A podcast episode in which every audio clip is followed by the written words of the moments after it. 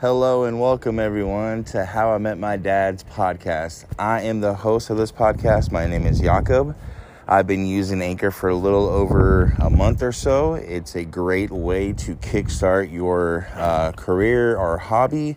I highly, highly recommend anyone who wants to do podcasting to try and check out Anchor. Anchor is an amazing uh, podcast app that is very easy to set up. And my perspective is if I would have found out podcast before any other apps were out there, I would have gone with Anchor 100% the whole time. Thank you guys so, so much. Please subscribe to me, and uh, Anchor is the way to go. Again, How I Met My Dad's podcast. I am Jakob. Thank you. 98, a truly unique person was born in Boston, Massachusetts. It was William James Sidis. His father, Boris, was a well known psychologist, and his mother, Sarah, was a doctor. They realized their son was special when he was still little. One day, the mother finds her son writing a letter before his first birthday. Then, another day, the parents see William carefully hmm. reading the New York Times, understanding every word.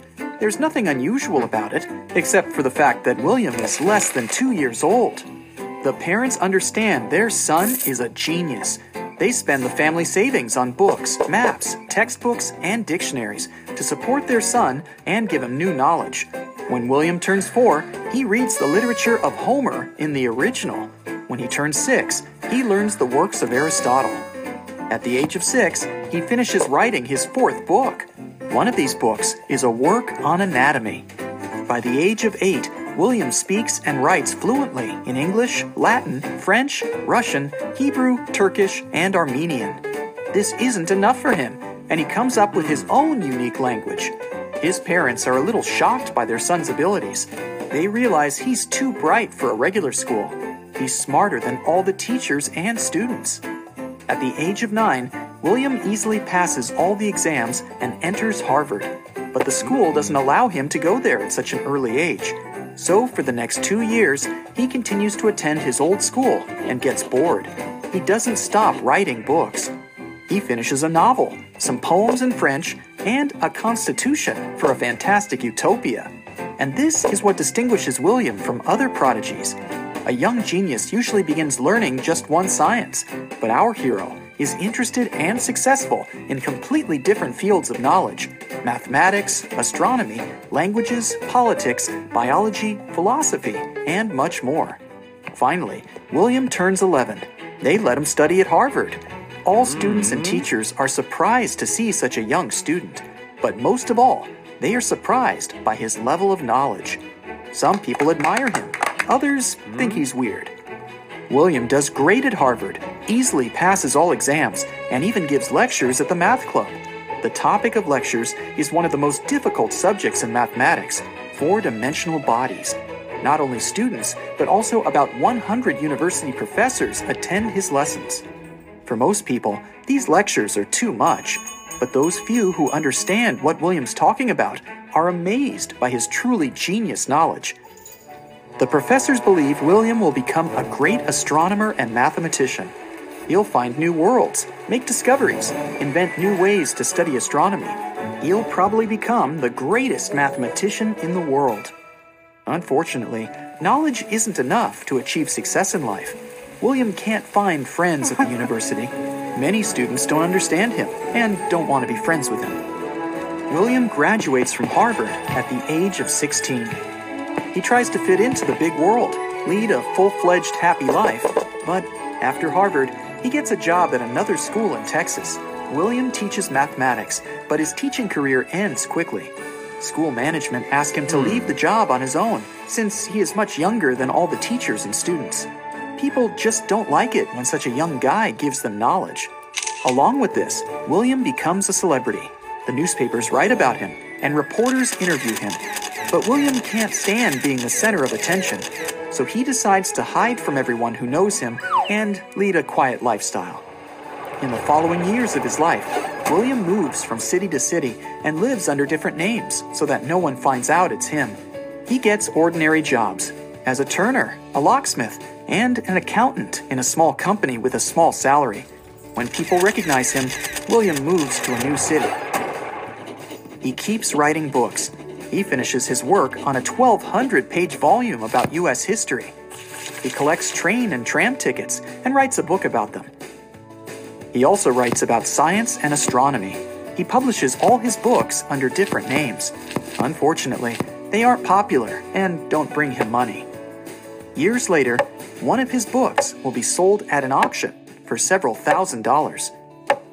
He's fluent in 40 languages, but some experts and biographers claim he could speak more than 200 languages.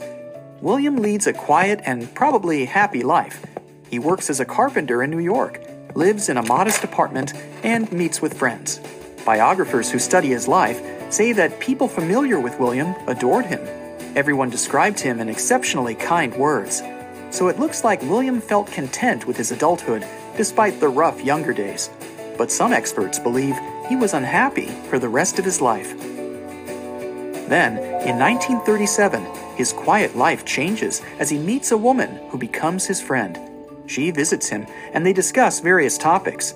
Things are going well. William is happy to have a new friend. But then, a huge article about him is published in a well known magazine. It describes his life in detail and in a bad light. In this article, William seems to be some mad recluse. It turns out his new friend was a reporter and got close to William on purpose to learn as much as possible about his life. Now, hundreds of thousands of people get the wrong picture of him. William isn't going to leave it just like that and decides to sue the magazine for invasion of privacy. After a while, William loses the case. Despite his secretive life, the judge hmm. considers him a public person, and there's nothing wrong if people discover something about the life of a public person. He leaves his home and hides from people again. No one knows how he spends his life for the next few years. In 1944, he passed away at the age of 46. He wasn't rich by this point and was working as an office clerk. There was no money in his account. There were no friends around. No one knows what he had been doing in his final years. Almost no one understood him all his life. Who knows what success he could have reached if people had been kinder to him. Throughout his life, William passed several IQ tests. Each time, the test results proved that he was a genius. Albert Einstein had an IQ of 160 points. Leonardo da Vinci had 180 points. Isaac Newton had 190. William Sidis had somewhere between 250 and 300 points. He was probably the smartest person in history. The lives of many smart people prove that having a genius IQ is never enough. High intelligence doesn't guarantee success. It's important to have social intelligence. It's knowing how to behave in public, how to speak correctly, and how to please people. Someone could paint amazing pictures, but never know how to present them correctly. As a result, their works of art can be recognized as cheap during the artist's lifetime. A violinist who can't negotiate a high price for their concert would end up playing on the streets their entire life. The ability to become a celebrity and sell your skills is also an important talent. Many geniuses were hermits and lived poorly because they never managed to get social. Sometimes, a genius knows everything about genetic engineering but has no idea how to behave at a party. Mean people often use geniuses for selfish purposes and deceive them. On the other side, some people who don't have high intelligence or knowledge get high level positions, become famous, and achieve success thanks to social intelligence and hard work.